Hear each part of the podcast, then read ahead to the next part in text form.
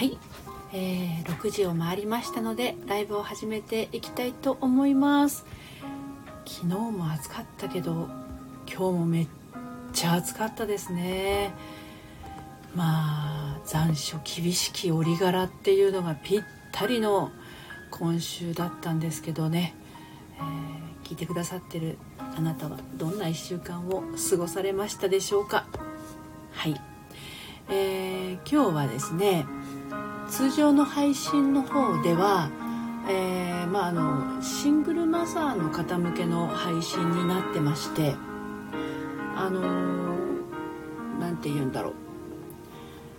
子供がいてねあの再婚しようとするとですねまああの相手の方の状況によってはですね、えー、引っ越ししたりとかまあ、転校転職しなければならないケースがあるんですね。うん、なんだけど、まあ、それをしてまで今のタイミングで結婚した方が再婚した方がいいのかなっていろいろね悩むと思うんですけど、まあ、ベスト策ってなかなか見つからなくってただね解決策はあるんだよっていうような配信をしていますのでもし今自分がねそういう状況にいらっしゃる場合はねあのぜひ聞いてみていただければと思います。こちらはコラムの方にも、えー、綴っています。でまああの結婚にしても再婚にしても、まあ、恋愛もそうなんですけどあの目的はね自分自身が幸せになることですね。まず一番最初にあるのはね。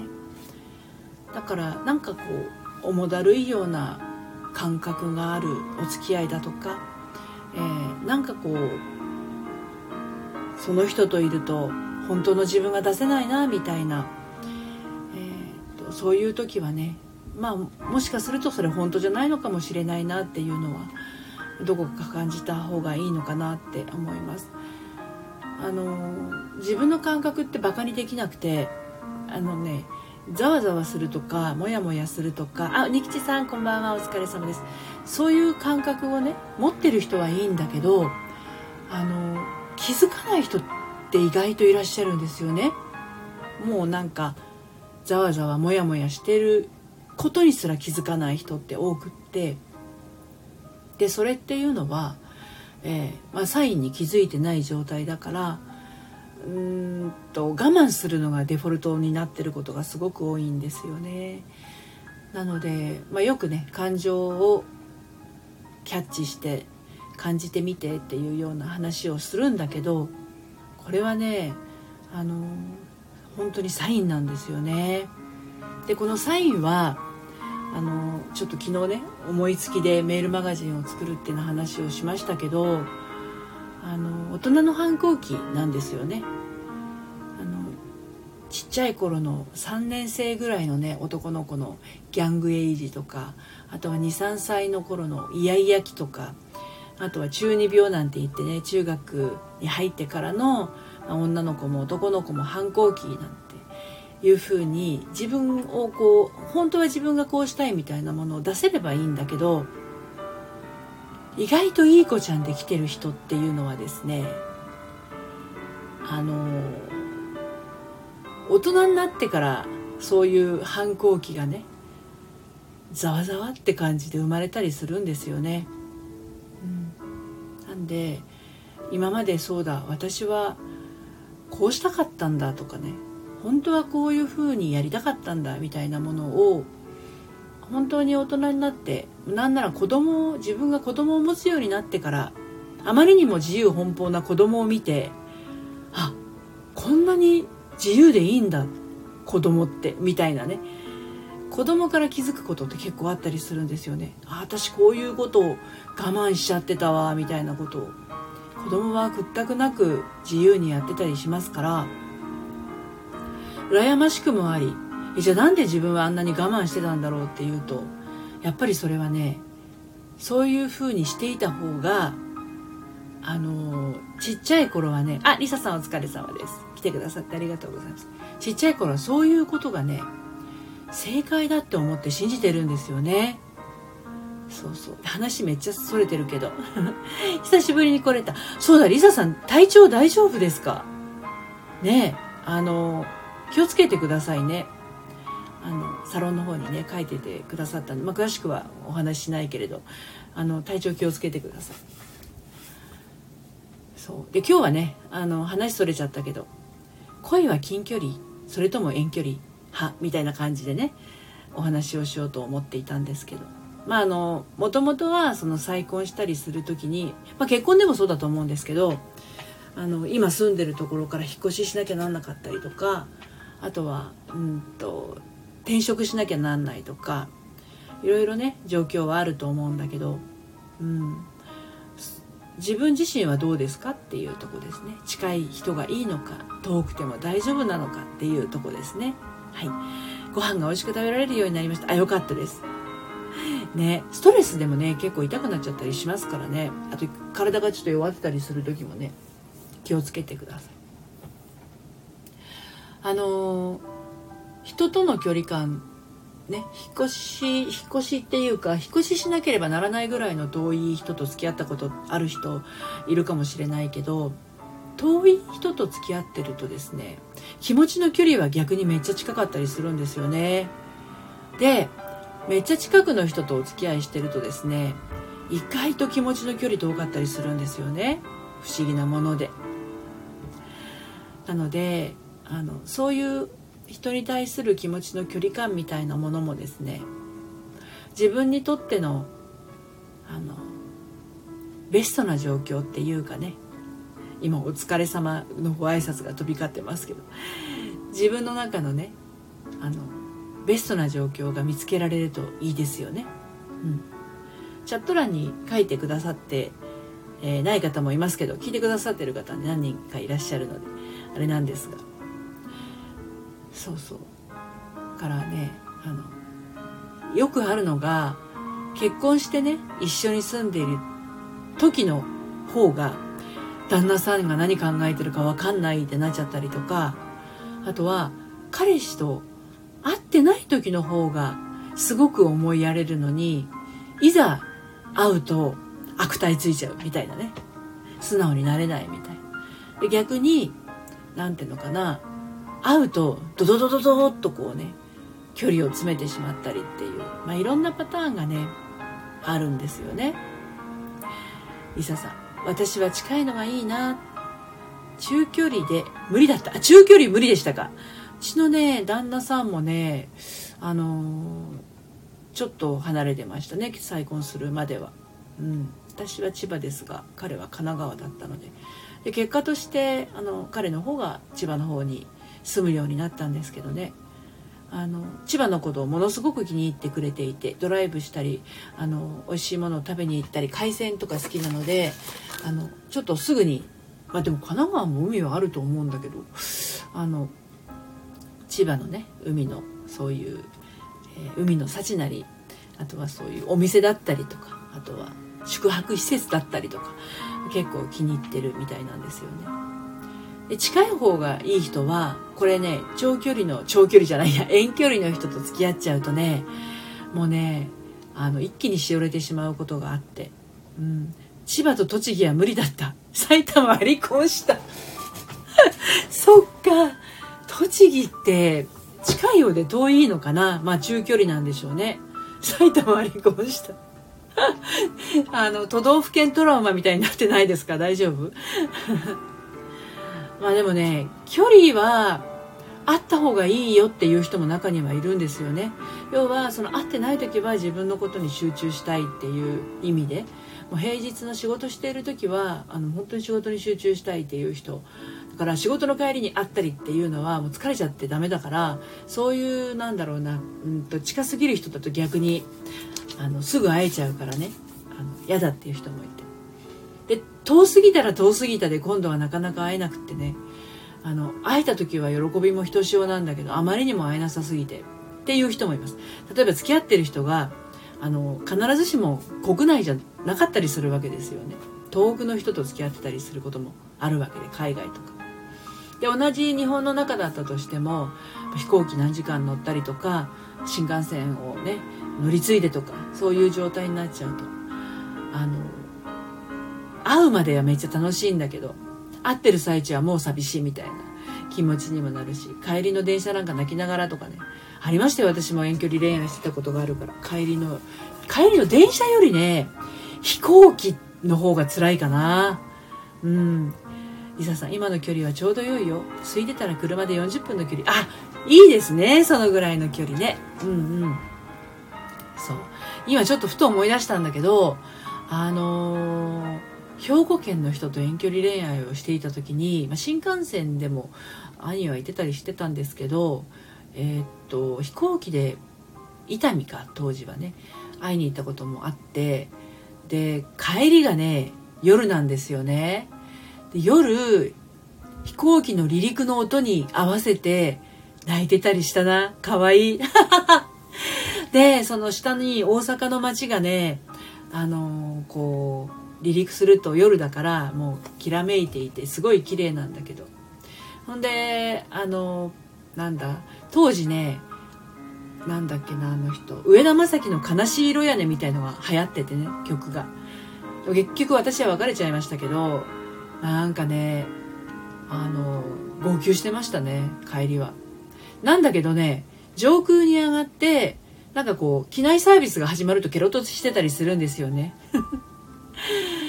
はい、うねぎさん、ご飯が美味しく食べられるようになってよかったですね。私も遠いのはダメですな。ディズニーランドは行く前から帰ることを想像してため息でした。きっと遠距離だったらその時の時間を楽しむっていうより離れるの寂しいなばっかり思ってしまってたらそうなんですよ。会った瞬間、あ、もう帰る日、帰る時間のことを考えちゃったりね、しますします。リサさん、夜のバイバイは近くても遠くてもがなし。そうですよね。そういうのありますよね。切ないですよね。わかるわかる。すごいわかります。うん。人吉さん若かりしのリピかわいいそうなんですよだから遠距離恋愛のあの切なさで当時ともうちょっと後かなユーミンの「シンデレラエクスプレス」っていう曲が流行って JR 東海の CM ソングになってえー、っとまあ、それが流れてね新幹線のホームでシンデレラエクスプレス最終大阪の方に行く最終が9時頃だったのかな、まあ、そういうカップルを映し出されたりとかっていうのありましたよね CM で。あとはあれですよ。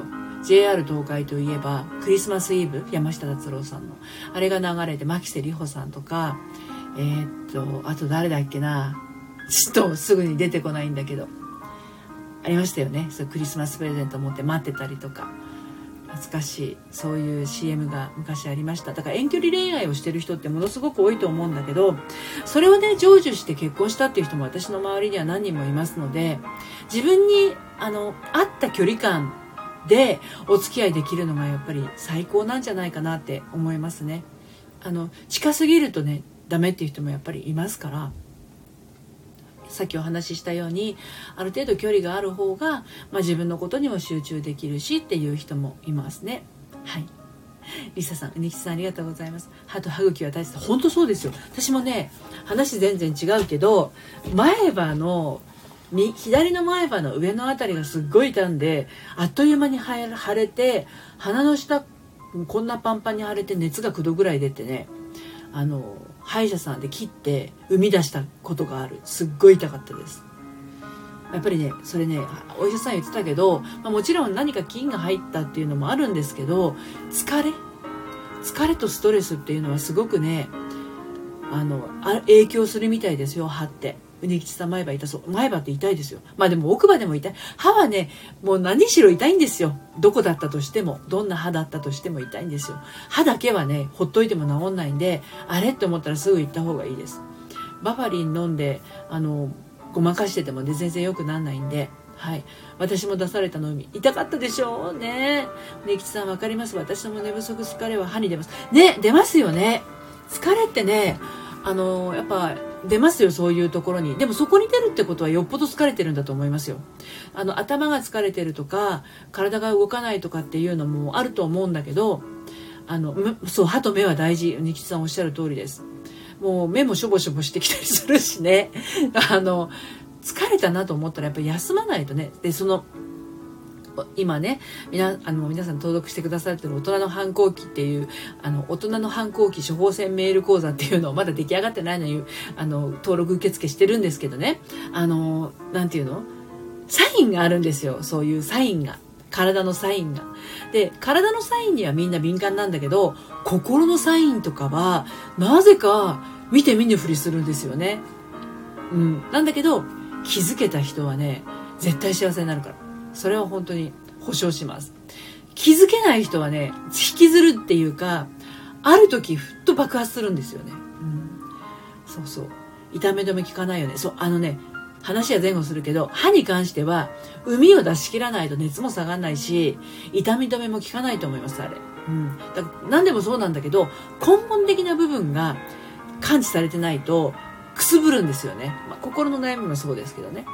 そのよく根本原因根本原因って言うけどその根本原因はあの今起きてることじゃないんですよね、うん、結構昔のことがもう意識には上ってこないような昔のことが原因だってたりするのでそれに気づけた人は本当にもうあっという間に変わっていくんだけどそれをね認めたくなくてっていうか見るのが怖くて見て見ぬふりしてると歯の痛みじゃないけどあの何て言うの？くすぶっちゃいますよね。ないつまででもくすぶるのでちょっと注意した方がいいですよっていうことね。はい。リサさんあ話が違いますが娘がさっき1回目のワクチン打ってきました。すでに腕が痛いと言っています。若い証本当若い証拠ですね。ファイザーですか？モデルナですか？ね。あの私昨日ねあのモデルナモデルナ2週間前に打ったんですけどあの打ったところの手前が赤くなってたんですよ。あ1週間ぐらい経ったからモデルナアームになったかなと思ったら蚊に食われただけだったっていう。そう。モデルナアームは1週間ぐらい経ったら腫れるらしいんでちょっと警戒はしてるんですけど今のところ大丈夫そうです。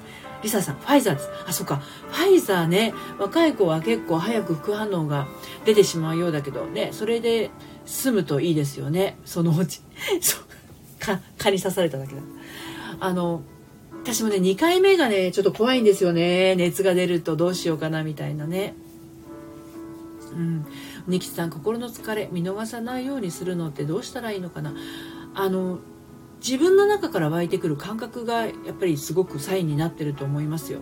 うん、詳しくまたあの、えーと、メール講座の方でねあの今どれをちょっとこう取り入れていこうかなってやってますのであのそちらのね PDF ファイルをつけようと思ってるのでそちら見てもらえばと思うんですけどもう自分の中から感じてくる違和感ですよね。うん、多くはね。でもそれ違和感と思わなかったりすると我慢の積み重ねになっちゃうからね。気をつけないといけないですね。えー、ジャミングさん、ジャミングさんっていう名前を早く変えましょう、桜空さん。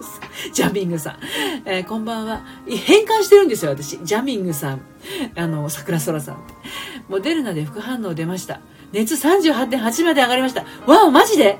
キャー大変でしたね。いや私どうしようそんな上がっちゃったら最近熱出してないからちょっと怖いですねリサさんモデルナは副反応すごく効きますね熱つらかったですね。ねえ、38.8。私のね、高校の同級生も Facebook で繋がってる人も39.7まで出てましたよ。うん。40.5まで行った人もいるかな。怖いですよね、そこまで行っちゃうと。うん。今のうちにロキソニン準備して、あとは、冷えピタ用意してはいるんですけどね。ニキさん、メール講座楽しみにしてます。違和感なるほどです。まだ慣れない。桜空さん。まだ慣れない桜空さん。ね、ジャミングさん早くお名前を変えてください。そうそうそうそうそう。あともう18分も経ってしまいました。はい、ありがとうございます。ということで、今週もね、あの、1週間、あっという間ですね、本当に。早い早い。ね、あの、本当に今週は暑くて大変な1週間だったんですけど、あの、本当水分だけではなくて、塩分ミネラルも忘れずにね取ってください。そして、えー、まあ明日土曜日明後日日曜日もまた時間が合えばですねえー、っとライブをねしていこうかなと思いますのであのまたお時間ありましたらえー、遊びにいらしてください、えー、オープンチャットの方からまたねライブのご案内をしていきたいと思います。そしてサロンメンバーは日曜日にまたサロン限定の配信をしていきますので、えー、楽しみにしていてください。ジャミングさん 近々名前変えます。はい。リサさん、金曜日に聞けてよかった。来てくださってありがとうございました。うにきちさん、のりぴバイバイ。息子より、ありがとう。うにきちさんの息子さん。はい。ということで、最後までお付き合いありがとうございます。今週も皆さんお疲れ様でした。最後までお付き合いありがとうございました。さようなら。